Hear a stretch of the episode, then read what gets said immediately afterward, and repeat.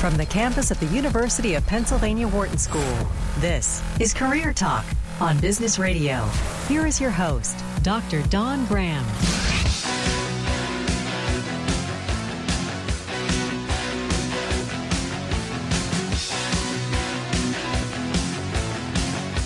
And welcome to Career Talk, your career insider here on Business Radio, powered by the Wharton School. We are on Sirius XM channel 111, and we are here every Thursday live. And we're taking your calls now throughout the hour on Career Talk.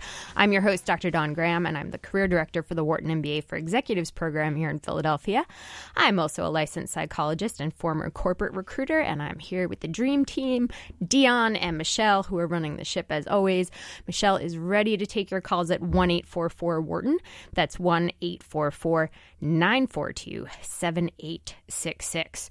Hey, so let's dive right into today's hot topic. Today we are talking all about red flags. Red flags are those warning signs that tell you something just isn't right. Like maybe in a relationship when your new girlfriend doesn't want to friend you on Facebook, or when you get that telemarketing call saying you've won an all expense paid trip to Australia, but it sounds just a little too good to be true. You, as a job seeker, may be putting out red flags and not even know it. You may not even be realizing. So, if you're not getting called back for an interview or if none of your resumes are getting any bites, give us a call at 1 844 Wharton. That's 844 942 7866. We would love to help you and make sure that you get the job that you want. To help us with this topic today, we welcome back expert guest Ford Myers. Ford is the president of Career Potential, a consulting firm specializing in career consulting, executive coaching, and corporate outplacement, and he's been providing coaching for over 20 years. Ford's two books, which are Get the Job You Want Even When No One's Hiring and The Ultimate Career Guide, are available for you, and Ford will tell you how to get those in just a minute. And you can learn more about him at careerpotential.com. Welcome to Career Talk, Ford. Thank you, Dawn. Great to be back. Where can people get those books? Well, the uh, the one you mentioned, which is called "Get the Job You Want, Even When No One's Hiring," is available, of course, on Amazon.com, and Ultimate Career Guide is available at UltimateCareerGuide.com. Excellent. So let's dive right into this, Ford. What is the most common red flag you see with your clients that they don't even realize they're putting out to employers in the job search? Well, I think it has something to do with being uh, overeager, okay, uh, desperate almost. Of course, someone wants to get a job. They've been working hard at this. They really want to land that all important position. But too often, they can come off as seeming desperate. And they're too eager, and in some cases, they may not ask enough questions or do enough research. They might not determine that it's a good fit. So I think this is a red flag for the employer because they can see the candidate is not asking enough questions. And it could also be a red flag for the employee because uh, the employer may not be providing enough information. So it's a lack of information, a lack of research, and ultimately can lead to a bad fit. So let's talk about this. What's the where's that line between I'm excited and interested in this job and I'm desperate for this job? Mm-hmm. Because I do agree with you as a recruiter, if I sense desperation at all, it would put all kinds of red flags in my head saying, What's up with this? and might lead me not to hire this person. But the flip side is if they weren't excited and they mm-hmm. seem to be like, whatever, I don't know that that would be mm-hmm. very good either. So where's that line, Ford? Well, you brought up a great word, which is the word excited. So, of course, a candidate can seem and act in a way that is very excited, but that's different than desperate. You don't want to go over the line. So, here's an example. If an employer says, so, Dawn, um, you know, we're pretty interested in you as a candidate. Uh, tell us, are you considering any other options and have you had any other interviews? And you say, no, this is the only one, and I really just want to work here. I, I just want to work here. Can I work here? I'd love to work here. That's not a good sign. All right. a good employee or a candidate should say, yes, I am considering other options. And then if the employer says, well, how does this one compare? You, as the candidate, would say, it compares favorably, and I'd like to hear more. So, in other words, you're acting engaged, you're interested, and you're excited. You could even say, I'm really excited about this opportunity, but you don't want to sound so desperate that you turn them off. Mm-hmm. So, I know when when being a former job seeker, as you and I have been, I mean, it can get pretty frustrating being in a job search and getting rejection after rejection. And rejection is part of the job search. And people, let's face it, have responsibilities and bills and everything else. So you get to the point where you're emotionally drained. You show up for this interview, and it is really hard not to show some kind of desperation. How do you recommend people maybe prep themselves or Mm-hmm. psych themselves up for that? Well, it is about psyching yourself up. What a person wants to do is have some downtime before the interview. In other words, don't rush into it after, you know, studying all about the company 5 minutes before and then running. Instead, what you want to do is schedule some downtime where you can gather yourself. You can almost like meditate, breathe, or take a walk, or do something that can settle your thoughts and settle your nerves. Get your head together. Get into the right frame of mind. And even if you are out of work for a long time, and even if you're having trouble paying your bills, you have to act and come off as though there's no problem, there's no issue, I have plenty of options, I'm here to see if this is a good fit, let's discuss the position. In other words, no desperation. That's what it comes down to. It's a mindset. You've got to get into the right frame of mind. One of the things I like encouraging clients to do is to pretend they're a consultant, that they're in there giving advice in, in terms of you know what is the client's pain point and how can i solve that? And they're sharing that. And i think when you you put on the hat of hey we're going to have a conversation. I've got some some great skills to share. They've got some problems that i want to understand and hear about so we can see if this is a good fit. That to me is is something it's exactly what you're saying. It puts you in that mindset of hey we're equals here and you Let's know we see if want there's a good yeah fit. let's see if there's a good match. Hey if you have a question about a potential red flag that might be getting in your way in the job search give us a call. We're taking your calls now at 1-844 wharton. That's 844-942-7866 or maybe you have a tip you'd like to share with other job seekers that you realized in your job search. We'd love to hear from you 844-942-7866 so all right, so we've talked a little bit about kind of state of mind and and all of that and nonverbals. So you get there and you're in the interview. What are some other red flags that don't have to do with with maybe your emotional state? That could, you mean uh, red flags that could turn off the employer? exactly. Okay, because you know there are red flags that turn off employees, and then there's red flags that turn off the employer. But for the moment, let's talk about the red flags that um, may turn off the employer. And oh God, there's so many. I could list three or four of you, uh, three or four right right away. Well, you already said one that I want to highlight because this is incredibly common. And you talked about researching the employer. I, I here's my thing: if you can find it on Google, then it's not a good question, and you should know the answer before you get into that interview. I can't believe how many people just wing it. That's right. And that's going to turn off the employer for sure. You know, the worst case scenario is the employer says to you, uh, So, Dawn, tell, tell me, why is it you want to work for our company? And you say, uh, Because I saw that you had a job posted on the internet. That's not a great answer. You want to have an answer that talks about the specific company, their specific needs, their specific history, something that shows you've done your homework.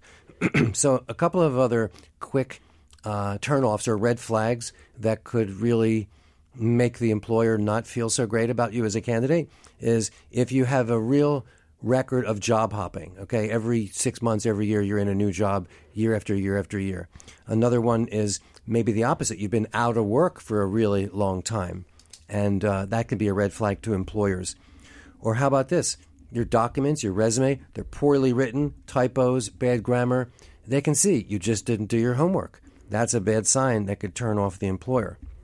So let's dig into those a little bit because I think all of those are are things that we've all experienced before, either as hirers or coaches. So job hopping is an interesting one to me because you know I think that there's sometimes when a career doesn't work out, you get into a job, you you figure that this was going to be something different than it turned out to be, and you you really want to leave. So I mean, how do you explain that to? Well, from the candidate standpoint, I totally agree with you. You and I and everybody else out there has had certain moments in our careers that didn't work out and we had to leave or quit or whatever. And so, sure, it's life. That's just life. But the employer is being very harsh in their judgment. They are looking at you, you know, through a very harsh eye. And if they even get a hint that you've been a job hopper, they're going to jump to the worst conclusions. And you better have a good answer to address why you might have changed jobs so many times. What would be a good answer? Well, a good answer that's the typical uh, answer that seems to work best overall is to say things like, I left for a better opportunity, or I've, i was recruited by a company who offered me a better uh, position, as opposed to, you know, well, I just couldn't find any work, or I didn't like uh, somebody there, so I quit after three days you want to have something that sounds respectable and credible. And usually that has something to do with I was progressing in my career and I found a better opportunity or I was recruited for a better position.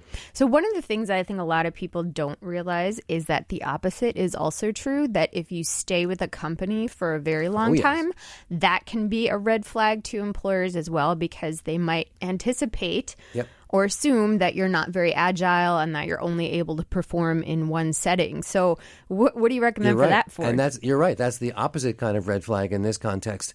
So, if you're the kind of person who's been at the same job for 47 years, that can look negative, even though in the old days, 30, 40 years ago, they would have looked at that as a positive. Mm-hmm. You know, the culture has changed. Now, the interviewer or the employer will look at someone who's been at the same company for their entire career and they'll say, gee, what's wrong with you? Don't you have any guts? Don't you have any moxie? Why don't you get out there and advance your career? So the way to address that, usually, Dawn, is when the candidate will say, well, yes, I was at the same company for 32 years, but I don't really feel like I worked on the same job. I was consistently promoted. I was giving a lot of different responsibilities. I got to work at different plants or different offices around the country. And I always felt like I was challenged and growing and learning and helping and contributing at higher and higher levels so it was a great career for me, and I don't feel like it was really just in one spot for 32 years. Mm-hmm. So showing your agility. So we're going to go to Ben in Pennsylvania. Ben, welcome to Career Talk. How can we help you today? Hi, Dr. Dawn. Thanks a lot for taking my call. Yeah. Um, my question is uh, I'm going to be most likely starting an MBA program next fall. Um, looks like right now I'm hopefully going to be getting in the top 40 programs, uh, going to try and get into uh, top 20 if I can. Um, and I'm going to be transitioning out of the military in November of this year. So I don't think there's going to be too many companies that are going to want to hire me for, you know, maybe nine or 10 months of work. Uh, and I'm just wondering, you know, what would you say that I should do or, you know, try to do in that time period to set myself up best for my time post MBA so I don't just have, you know, a huge gap in what I've been doing? Ooh, great question, Ben. First off, thank you for your service. We really appreciate it. And congrats on pursuing your MBA. So it sounds like you're going to be pursuing your MBA full time, so you're not going to be able to work. And you're looking for an opportunity for the next nine months so that you can build your skills and, you know, obviously get a paycheck. Ford, what would you recommend for Ben? Well, first of all, in terms of marketing yourself into a job, while you've been in the military, uh, it's a question of kind of marketing that and um, skewing the message in such a way that your military experience can be transferable into the corporate world or the work world. When you're in the military, um, there's things you're doing, there's activities you're pursuing, there's skills you've learned, there's things you've contributed that I think could be slanted or repackaged in such a way that it would be very attractive to uh, pr- uh, prospective employers. So, so, that's one thing. The second thing is, I think it's important to um, articulate that value to the employer and get what I would call a, a bridge job. This is a job you're going to have for nine months or a year, as I understand it, and uh, it's not going to be a long term career position. So you would market yourself a little differently. You would conduct your job search a little differently as compared to when you you get out of your MBA and when you're going to be looking for that full term, uh, full time, long term position. So my biggest advice here is to take your experience in the military, try to package it in such a way that it's attractive, and then position yourself for a bridge job rather than a long term full time career. And Ben, to um, to add to that, first off, that being in the military makes you incredibly attractive to employers because you are given a lot of responsibility at usually a very early part of your career, and those skills right now um, are are so transferable, as Ford was mentioning. One of the things you might want to consider doing is looking for a um, contract position. A lot of companies now, actually more and more, they say by the year 2020, about 50% of all jobs will be contract positions, are hiring people for six month gigs or, or, you know, just maybe ongoing contract work. And so perhaps because you're looking to do something in nine months that will take you away from the workforce, looking at these contract jobs would be something that would be um, of interest to you. And and some of the there's a lot of places online that actually advertise these contract jobs. There's um, sologig.com is one that comes to mind, but I think if you just Google it, there's going to be others. Um, and uh, do you have a specialty you're pursuing in your MBA, Ben? Uh, I'd like to focus on uh, entrepreneurship and also get in as much finance as I can. Um, really, I'm going to be, you know, trying to learn the best way in order to raise capital um, focusing on entrepreneurship. So that's what I'm thinking. And um, if I could kind of tag along onto that too, uh, I'm on active duty, but I am a reservist. I have worked uh, commercially um, for a couple of years in uh, transportation and uh, in energy. So I do have, um, you know, civilian employment experience as well. And I'm wondering, whenever I get to this point, I hear what you're saying about the contract work, and that's uh, an excellent thing to look at. Um, but do I actually say, you know, whenever I'm looking or put on my resume, you know, a matriculating MBA candidate, or does that come later whenever I'm talking to someone? So let me ask you one question before I answer that. So uh, when you first started, you said that I'm applying to programs. Are you 100% going? Uh, I'm not 100%, but based on, um, you know, my application packages so far, some schools have had very positive receptions and, you know, have made me believe that it's a pretty good likelihood that I'll be accepted to those schools. Okay, so here's the thing. What if you got a, an amazing job and you loved it? Would you put off your MBA for a year or two? It's a really great question. Uh, something I've considered. Um, I actually went to a career fair focused on the military a few months back, and I've been in uh, some pretty deep interviews with some some great companies, um, and that's kind of another thing that I'm wrestling with right now too, is trying to decide what I want to say to them. Um, but I think given where I'm at uh, time wise with my family, um, now is the time to go get my MBA. So it would have to be, I think, pretty spectacular for me to decide to not pursue the MBA. Got it. So, um, and you, when you pursue the MBA, you're looking to come out and do entrepreneurship, most likely. Correct. And how old are you, Ben? Twenty-seven. 27. So, so yeah, so you have a long career ahead of you. And so the question is, do you tell companies? Well, here's the, here's the thing. Um, if you're looking at contract work, telling them might actually be a good thing because they, they are concerned that people will accept contract work and then leave after two months for something full time. So it actually could be to your benefit to share that information.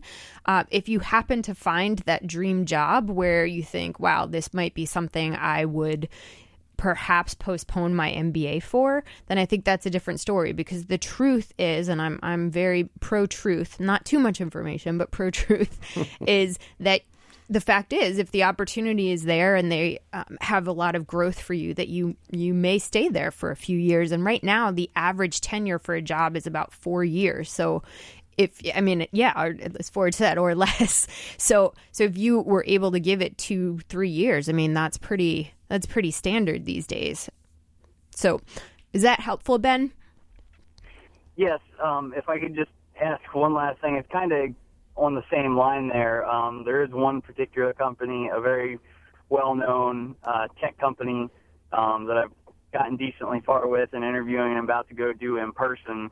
Um, I would really love to work for this company, but you know, like I said, I also really want to get my MBA right now. Um, is it a wise decision to go in there and say, you know, this is what I'd like to do? Do you have room for me to do this? Um, you know, would you want to help me with this, or is that, you know, maybe I should just not worry about that opportunity right now and then look at it again post MBA?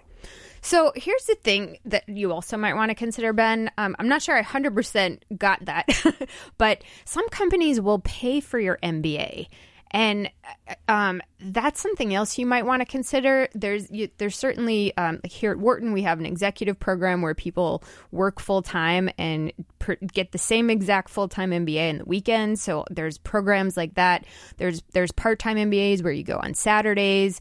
There's obviously the full time MBAs that you can you can do, but some companies will will hire you uh, and after maybe you know a year or two allow you to go to the program and have a job for you when you come back. So, one of the things that I would encourage you to do is really look at all of the options because I think when we first started chatting, it was kind of like, well, should I do this or should I do this? But the more I speak with you and, and kind of uh, listen to all of the things you're considering, I think you have a lot of different options. And I think mapping those out and, and, and making sure you know all of them before making a decision is going to be what's going to be most helpful to you. So, do me a favor, do that. Look at those companies because you may in, in in time save a lot of money if a company is willing to sponsor you to do that. And then give us a call back because we want to know what you're deciding or what you're considering so that we can help you make that that final decision. Thank you so much, Ben. Thank you for your service. We appreciate you calling Career Talk. We are taking your calls now at 1 844 Wharton. That's 844 942 7866. And we're going to go to Michael in California. Michael, welcome to Career Talk. How can we help you today? Yes, hi. I was listening at the conversation this morning about uh, gaps in employment. Uh, for the longest, I've been a self, you know, self-employed. You know, I worked in the banking community as a senior underwriting commercial analyst, and I also have my own business on the side. So I was wondering, you know, when I have a downside of uh, in my work activity, and then I go out and do consulting work. If that's considered bad or not good, or what primarily? So you um, you do contract work, and then when you when you have periods of time, you're doing consulting to kind of fill in the gaps. Yes, in my own company. I have my own company on the side. Plus, I have my MBA already. So, I specialize in compliance, due diligence, underwriting, and auditing, and SOX 404. So, when my business is not uh, I have contracts. I go out and work for banks across the country as a consultant. So I was just wondering. I know you said something about gaps in employment or some of that nature, but when I talk to them, I tell them that I am a consultant. Is that a bad reflection, a good reflection, or how do they review that? How do they see that primarily? Got it. Okay. Thank thank you for that extra um, explanation. I think I got it now, Michael. So here's the thing what we know is that we are moving towards much more of a portfolio career and contract type system in terms of work. I mean, this idea of staying, as Ford talked about, with a company for 20 years and retiring with a pension is is really going the way of the rotary phone. Um, so, what you're doing is not Uh, very unusual. What you're doing is you you have a lot of balls in the air, and I think what's important to you if you decide you want to go back into a company or you're putting your resume or your LinkedIn together and you want to make sure people know your brand is for you to look at all of those things you're doing, find the alignment, find the the common thread that goes through them, and that could be the the the pain points you solve for your customers and clients. It could be the particular skills that you're an expert at. And make sure when you put your your documents together that you're pulling out all of these things that that are really focused and aligned so that when somebody looks at you they don't see a bunch of disjointed jobs but they see this person who solves a particular type of problem just perhaps in a couple of different settings. So that that would be my advice for you, Michael. Thank you so much for giving us a call on Career Talk. We are taking our calls now at 1844 Wharton. That's 844 942 7866. I'm your host, Dr. Dawn Graham, and we are here with Ford Myers, career expert, and we are talking all about red flags. So, Bob in Pennsylvania, thanks for giving us a call on Career Talk. How can we help you today? Uh, hi. Uh, first off, I agree with, with, everything Dawn, you and Ford have said. I think you make some great points. Uh, I think as far as a red flag in interviewing, uh, you were talking about being, you know, maybe too desperate sounding or something like that. And and my my opinion is, if you're dealing with a retained recruiter, they they should be able to answer you a lot of your questions before you go in there. And I think you just want to go in and verify what they've been telling you. But if you're going in on your own, I think you know the mindset is, in my opinion, to be very confident. And as you said, Dawn, you're acting as a consultant and you're interviewing them. So to me, it's very difficult to be too excited because you really don't know all the detail yet. So as I said, I agree with with both of you. What you had said, but the idea going in and you're going in to interview them. So you're excited about the potential, but you don't really know uh, the position yet. So uh, I would encourage people not, not to be too excited because you don't know exactly what you're getting into. Bob, you bring up a good point. I find often, and and this is something to be careful about too, that you know if people have an interview at a at a company with a great reputation, maybe Google or Amazon, you know, and they as candidates they overlook a lot of red flags because they just have this myopic view of this is a great company, and despite the fact that the manager that I'd be working for is taking phone calls and screaming at people during the interview, I'm just going to pretend that didn't happen, and I'm going to take this job because because it's Amazon or it's it's it's Apple or it's a great company. So I'm really glad you brought that up because I do think and this is an important point to reiterate Ford what, what you said that it is a two-way street and I think the more you can go into it with the fact that hey i'm excited about what i've seen so far they're excited with what they've seen so far let's let's talk about this and see if it's really what it looks like on paper that you know that's going to be a, a, greater win-win because you can you can pretend for a little while but uh, you know at the end of the day this is going to be a place where you're spending 60 hours or more in today's world. So thank you so much, Bob. We know you're a loyal listener. We really appreciate you calling Career Talk. We're taking your calls throughout the hour. 844 Wharton, 844 942 7866. Holly in Tennessee, thanks for being patient. How can we help you today on Career Talk? Oh, thank you for taking my call. I love your show. Thanks, Holly. Um, how do you handle? So, my title does not reflect what I'm currently doing, and actually, what I'm currently doing more reflects the direction that I want to go. How do I represent that? How do I, yeah, how do I basically get that across in a resume? So, your um, your title. Just let me make sure I clarify this, Holly. So, your current title is not reflective of what where you want to go. Exactly. And it's also not reflective of what I'm currently doing. So I mean I can get a little bit more specific in the sense that I do work in higher ed. Okay. And my tech and my technical title is lecturer, yet the last six months to a year I've been developing um, courses online and that's the direction that I want to move my career. Okay, so you're talking about on your resume or your LinkedIn, how do you how do you brand exactly. yourself in the new direction? So, um, uh, first thing I would say is, do you have a summary on your LinkedIn and your resume? Yes, I do perfect. So I think this is a good place to start. Ford, how can uh, what advice do you have for Holly? Okay, so Holly, I think I understand your situation and the title is one little line on your resume, all right? It's not the mm-hmm. whole resume, it's not the whole story. So even though you can't you can't lie and make up your own title, what you can do mm-hmm. is you can qualify and describe and embellish and and and really um, you know explain more clearly what you actually do and I would put that right in the first sentence of the job description, like right under the title where you describe what the job entails. I would go mm-hmm. right into the fact that you're deeply involved in developing courses and curriculum. And um, you could include that you're doing some lecturing or used to do some lecturing. You could even mm-hmm. say that your job has moved gradually to the point where you're almost doing all uh, curriculum and, and uh, course development. Mm-hmm also, okay. in the summary, as Dawn said at the top of the resume, instead of saying lecturer, blah, blah, blah, I would say that you would say uh, something like, um, you know, senior uh, education development professional or wh- whatever you call it. And again, go right into the fact that you are focused on develop- developing courses and curriculum right in the first sentence of the summary. I agree with that. And and Holly, that's it's interesting because a resume is a marketing document and as Ford said, I would never lie, especially about things like level. But it, it's funny, I, I gotta share this Ford because um, job titles today have gotten so crazy that it's really difficult to put a job title on from your company if it doesn't really make sense to, to the, rest outside of, world. So yeah. so wait, there's this great um, there's this great uh, website samdutton.com and I, I want to say he's um, he's an exec at one of the big companies. I want to say it's Google, but uh, don't quote me on that. But anyway, I was just typing that in because what it does is you, you put your name in, it's totally free, and it just comes up with like, these crazy titles. Like I just did it now. Dawn is an enterprise solution deliverable architect. Dawn is an integrated performance enhancement provider. Dawn is an internal connectivity platform analyst.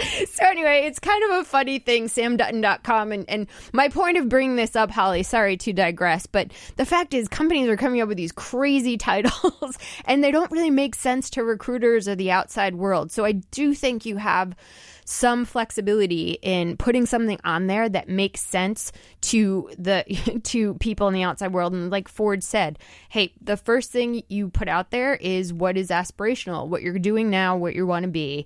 And um, you really drive people in that direction. The other thing in your summary the great thing about the summary is i love that you really can can use that as the lens through which people see the rest of your resume. So if, if in your summary you have words like you know, educational development or, or course development, then when I look at the rest of your resume, and granted, I'm going to take six seconds to do it, I'm going to look at it with that lens, with that frame, and start to see things that align with that. So, so I, I, I totally think this is something doable, and um, we wish you a lot of luck, Holly. Was that helpful?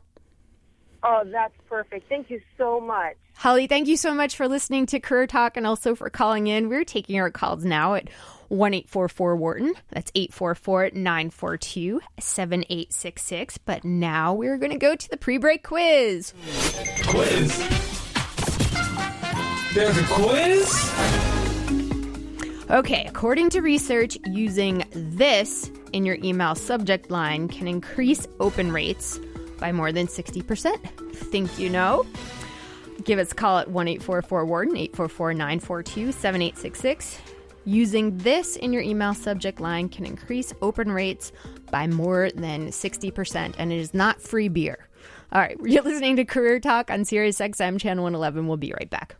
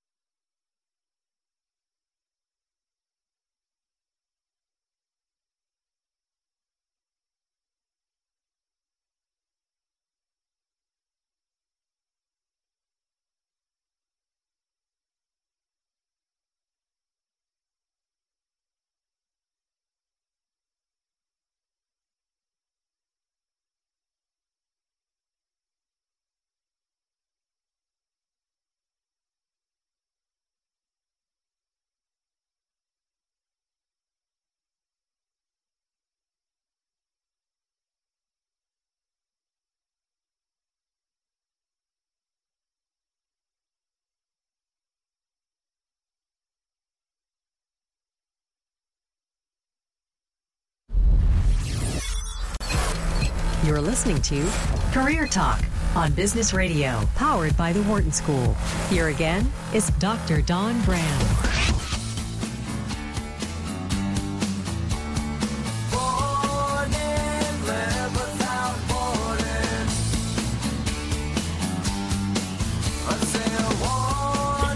Hey, welcome back to Career Talk on Sirius XM Channel 111, powered by the Wharton School. I'm your host, Dr. Dawn Graham, and we are here with Ford Myers, expert career coach, talking all about red flags and how to avoid them so that you can get the job that you want.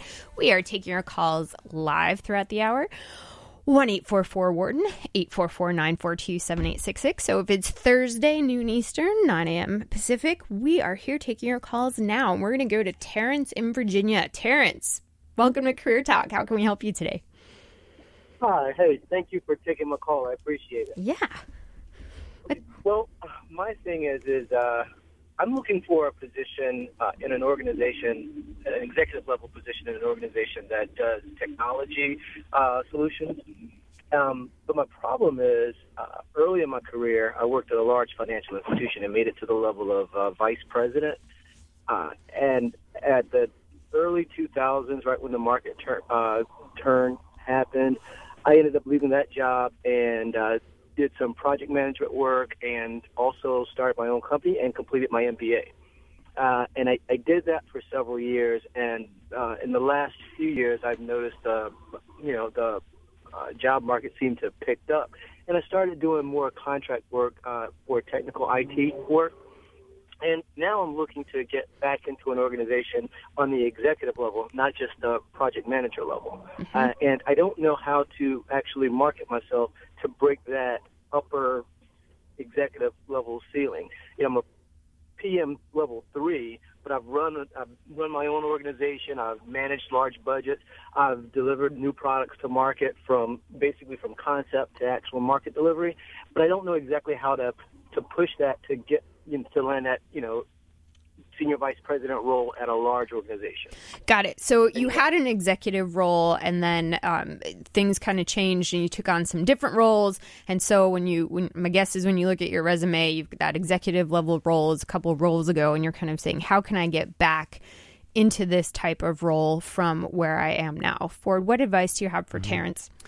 Well, Terrence, it's kind of like what we were saying to a previous caller. You want to weave this story together into a consistent theme.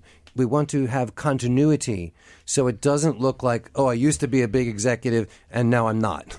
Instead, we want to talk about the whole story, the big picture. And with your branding or your marketing, you're going to want to come right out and say in your summary that you are a senior executive with experience in, uh, you mentioned technology, you mentioned uh, project leadership, and so forth. Um, don't make it real clear that you have been in so called lower level positions recently. Instead, make the message that you are a senior level executive. Also, there's something else. The resume in cases like yours can sometimes be presented as a functional resume rather than a chronological resume. In certain select cases, this can work for some people. What the fu- uh, functional resume does is it promotes your overall functional skills and strengths rather than promoting the chronology. the, excuse me, the chronology.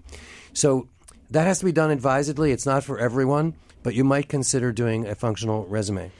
And Terrence, um, I agree with what Ford said about the you are a whole person, and and your whole person, your whole career history, you have different roles, you have different expertise levels at different things, and I think when you write a resume or do a profile or start to brand yourself, I think one of the things people do is they start to really position themselves as whatever they've done last. And that's that's just not the case. We're multidimensional. We've done a lot of things. So the fact is you had an executive level position. So in essence you have that skill. That is that is not a lie. That's not made up.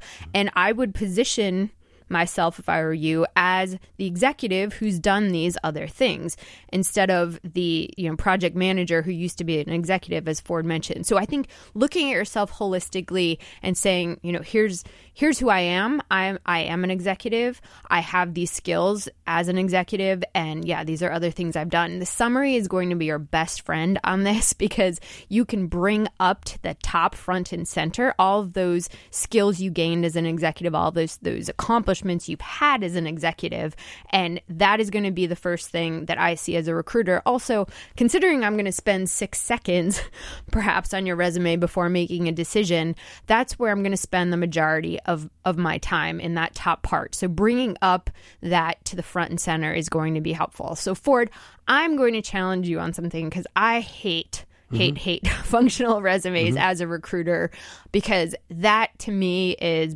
boom instant red flag what is this person trying to hide so um i i would say there are very very few cases where you might want to use that but I'm going to say, Terrence, if you can avoid that, that is going to help you because you don't need to. You have been an executive, you are an executive, and now you're just looking to get back into that. It's just kind of the same thing of saying you used to be a teacher, then you went into business, now you want to be a teacher again. You haven't lost those teaching skills. So, so really put that hat on and own it, Terrence. Thanks for calling Career Talk. We're taking your calls throughout the hour at 844 Wharton. That's 844-942-7866. So so Ford, I know you wrote an article mm-hmm. recently on red flags and so there's a there's a lot of them on there. Let's let's talk let's do like speed round. Mm-hmm. What what are some of those you, you you talked about a few earlier, but like let's let's bring them up so people know what they need to be watching out for. You're talking about red flags that would turn off employers or turn off employees? employer. So I'm a recruiter. What am I looking for sitting here on the other side of the desk? Okay, good. So here's some additional red flags that could easily turn off employers. Um, how about this? During the interview, the candidate doesn't pay close attention and doesn't take any notes. How about this? The candidate doesn't send any thank you notes or follow up after the interview. Or it just sucks, right? Yes. I think I think say I think a sucky thank you is just as bad as no thank you at all in a lot of cases. Some cases. it's worse. Like don't be generic. Like use this as an opportunity To sell yourself. To really yeah, and it's just it's pretty easy. Take as you mentioned before, taking notes Hmm? that I talked to Ford about you know his interest in sailing and and that he's really he really likes people who make plans and business plans and put that you know put it in the email. Show that you listen. Show that you have some interest. And okay i have to ask you i'm sorry. I know you have a list here but uh email thank you or handwritten thank you? Okay, good question. So, in my opinion, most of the cases, an email thank you is fine and to- perfectly adequate. the situation that is, we live in a world now where everybody communicates electronically, and that's the most common and the most efficient way of communicating quickly back and forth. However, if you have an interview that goes extraordinarily well, or you really, really connect, or maybe you had a previous relationship with the interviewer, you know, and, and so you already knew them a little bit. In those rare cases, I think a handwritten, more friendly, more personal type, type of communication can be very powerful. The handwritten ones will certainly stand out and be more memorable. But in most typical interview cases, I would stick with the email thank you. Yeah, I'm going to agree with the email and, and a lot of it too because you don't know where they are in the process. So if your handwritten email takes a week to get there and they're like, well, you know, guess guess Ford didn't didn't appreciate this, then then it comes, but they've already made a decision. Well, too sad. All right, so keep going. Okay. Candidate shows up late for the interview, whether it's in person or by phone. Hey, I have to ask you though, is that overcomeable, which is a word I completely made up? Uh, it's tough. It's very, very tough. I- can I tell you? And I, I'll tell you all a secret. When I when I came to Wharton to interview, I was late, and I was staying in a hotel literally across the street. But you know how hard it is to find buildings on campus. Hmm. I gave myself a half hour, and they were doing construction. Nobody could find it. I was late by ten minutes, and I'm like, great, I have an all day interview. I'm screwed. Well, if you have a great excuse, like an emergency type of excuse, maybe they'll forgive you. But in most cases, that ain't going to look good. Yeah, I, right. I totally agree. I it caused me much much stress and anxiety, but thankfully it all worked out. Oh, yes, it did. Yes, it did. Should I give you a couple more? Actually, um, why don't we take a call Oh, really great. quickly? Even Kathy, better. Kathy in, in Pennsylvania, thanks for giving us a call on Career Talk. How can we help you today? Yes, um, I had worked for 20 years as, as an office manager and got married, took 20 years off, and now I'm trying to get back into the workforce. What would I? How would I structure my resume, or what would I write? Kathy, great question. You and many, many, many others find themselves in this position, and I, I it's funny. We just had um we just had an, an HR guest on a few weeks ago, and she was really honest about the fact that this can be tough. This is this is a tough situation uh, when you're redoing your resume. So tell us what did you what did you do previously, and what do you want to do now? Previously, I was an office manager. I uh, took care of uh, reconciling checkbooks, managing a staff of like four people, did accounts payable, accounts receivable, just kind of mundane office work. And now it's like I think I want to go more into like a creative aspect. Okay, so you're you're kind of making a double switch as I call it. So you're you're you have these skills that I mean as an office manager managing people, leading people, you know, accounting, all of those skills are very transferable to a lot of positions. Um, moving into a creative position when you've not done that is a layer on top of the challenge of going back into the workforce. So if I had a recommendation for you, it would be to one stick with the first challenge which is getting back into the workforce and then two then move into the creative role. And one of the ways you can do that is as we were talking about earlier you you've been an office manager so you have a number of skills as an office manager. And maybe you worked in a big office a small office. Maybe there were certain aspects that you had expertise on. Maybe you're really good at making processes more efficient or maybe you're really good at seeing gaps and, and ensuring that the problems are, are solved before they happen. But i would find those skills that apply to any company and I would pursue a job that's that's more aligned with the skills you have. And one of the things you could do to combine that is maybe you look in a creative company. So look in a company where they they just happen to do creative things because if you go there and you prove yourself and you do a great job, it's going to be easier for you to shift into a more creative role once you've proven yourself than it will be for you to make that double switch. Ford I was going to say exactly the same thing about looking for an administrative or uh, office manager type of uh, position in a creative environment. A publisher, an ad agency, uh, an internet company, uh, you know, one of those kinds of organizations, a public relations firm. That's where you'll be able to make a more easy transition. And then in time, once you're working again, once they get to know you, trust you, and like you, then you can uh, shift within the company into a more creative role. They might even mentor you or give you training.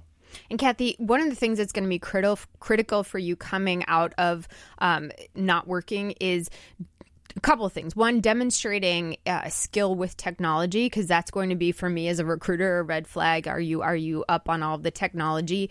So if you're not, I would take some classes or, or do some things to make sure you're up to speed on that. And the other thing that would be really important to me, even if you don't have the specific skills we're looking for, is is personality. I want somebody who's excited about coming back to the workforce. You know, I've I've I've raised my kids. I'm I'm really excited about getting back into into the field and and you know making a difference and all of those things because that energy will inspire me, even if you don't have all the specific skills that I'm looking for. Kathy, thank you so much. We appreciate you listening to Career Talk. I'm your host, Dr. Dawn Graham, and we are here with Ford Myers, and we should probably answer the pre break quiz. Mm, good point. Okay, so according to research, using this in your email subject line can increase open rates by more than 60%. So, Okay, let me just preface this by saying this was a hard one, and there's probably many, many, many answers that, that could could boost the open rates. But for this one, it's a specific answer. Ford, what do you think? Well, the first thing that came to my mind was putting the recipient's first name in the subject line. Yeah, and that that's possible. And one of the things I want to tag on to that is that if you are referred to somebody You should referred put by. yeah, re- putting putting referred by Ford Myers is going to inspire opening, even if they don't know you. So I'm glad you brought that up. Um, that's not the right answer for this, That was close. but but hey, you brought up a really good point. So so we're saying. Michelle, Dion, what do you think? Uh, okay, so mine was, you know, we get a lot of, uh, as a producer, you get a lot of pitches. People are trying to get you to open the email, so I really pay attention to those subject lines. And one thing that I realize people are doing, which I actually find very deceitful in the end, is they'll put um, the little reply, so R E colon, uh, and then there. And so it tricks me to thinking we've had this conversation going. Oh. And so oh. I open it because I think it's something that I've already replied to and they're replying back to me. It's very clever, but in the end, I don't like it. So I don't know if that helps open rates. So you may you you may open it, but you may then quickly delete I it. will quickly close it, yes, and ignore. So, so that may not be the result they're going for, Right. but- no, that's clever. That was not what this person researched. But Okay. Dion, I'm gonna say all caps. ooh, yelling. If if you just yell at them, say "Open me," I, I, feel like that works. You know that probably does work because we, there is research out there on the fact that if you put a call to action in your cover letter saying, you know, I'd really like to have an interview, I'll, I'll give you a call next week to set something up, that you have a much higher rate of getting those interviews. So this idea of call to action, hey, ask for it because people will give it to you. So that's not the right answer for this one, but I, I think that will work too. So you guys, we all maybe need to do another study and include these things. But after looking at 85,000 email subject lines to understand why people open emails, which sounds so boring, um, researchers discovered that what made the difference in that split second decision of whether or not the, um, to open the email was using informal language which is interesting. Time and time again, the informal language outperformed the formal language. For example, emails with a subject line that included thank you were opened at a rate of 16%, whereas subject lines with thanks were open at nearly 27%. Emails with assist, 14%, and emails with help had a 21% open rate. So so using less formal language plus all the things you guys said, but also the length. So a short subject line with 1 to 15 um, characters was open 20% of the time. Long with with 61 plus was open about half of that. So but but i know michelle to your point you said something earlier about putting the question in the subject line. Yeah. so if you so if you do that why do you need to open the email? I mean so Oh, well, that's true. so that makes sense though but but you still get it Wah, wah. no no no but i'm saying that's smart because you still get it read it's true. you still got it read and that's that's the key point I get So- my point across. yeah exactly And longer is better than shorter. no no no shorter Or is, is better than longer. Okay. but but that's because we're looking at open rates but if michelle puts her whole question in the email I don't need to open it. You've actually just saved me time. I, I like that strategy. Um, Zach in Georgia, how can we help you today? Welcome to Career Talk. Oh, Zach, you sound like you're you're underwater. I think you're uh, you have a bad cell connection. So maybe you can give us a call back at 844 Wharton 844-942-7866 on a landline. Um, Jonathan in Michigan, how can we help you today? Hi, uh, I, got I got to say up front, I appreciate the show. You guys are definitely helpful. And uh, my Thank you. question is, I just got out of service. I did 11 years of service in the military. And uh, in reference to resumes and interviews, is that something that my service, should I translate everything that I've done in service that does relate to the civilian community? Uh, or should I just keep it as a military type of skill set or and so forth? That's a great question, Jonathan. And this this applies to the military, but also anybody who's looking to make a career switch. I think it's very important that you speak the the language of the interviewer because I have no doubt that what you've done is incredibly impressive. But as somebody who is a civilian and doesn't have military experience, I may miss the boat on that because I don't know what it is. I also am probably not going to be likely to ask you because let's face it, human humans don't want to silly. So we were, yeah, that's that's great. Um, the other thing is by not translating it, you're forcing me as the recruiter to do the work. Meaning, okay, I'm going to look at this. It looks like he managed teams. I'm not really sure what a battalion is.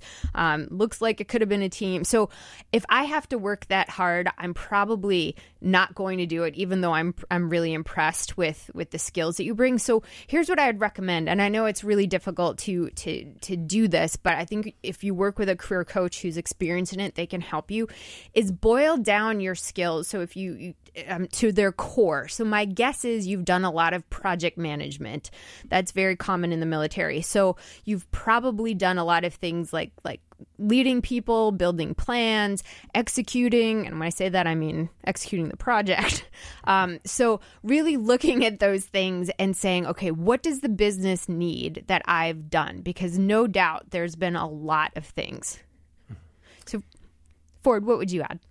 Well, there's an old saying that I like a lot, which is speak to the person's listening. It's like what Dawn said. Ooh, I like that if you're going into a corporate market, a business market, speak business speak, speak corporate speak. If you're looking for more opportunity in the military, then speak military. So speak to the person's listening.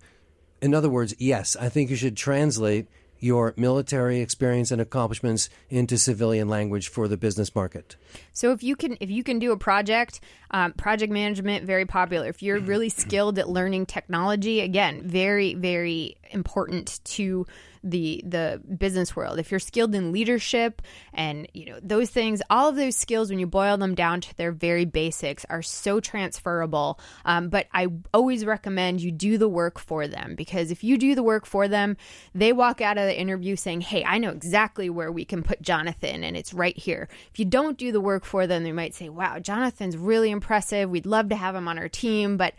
I don't I don't know. I don't even know where to put them and and that's the end of that. But Jonathan, thank you so much for your service. We wish you all the best and we really appreciate you listening to Career Talk. We are here every Thursday live taking your calls and for as always it's flown by. So, Seriously. So yes, please tell listeners where they can reach you. Okay, sure. Best place to reach me is at careerpotential.com. That's careerpotential.com. Thank you. So, thank you again for listening. I appreciate all of the callers today. Michelle and Dion, you guys rock.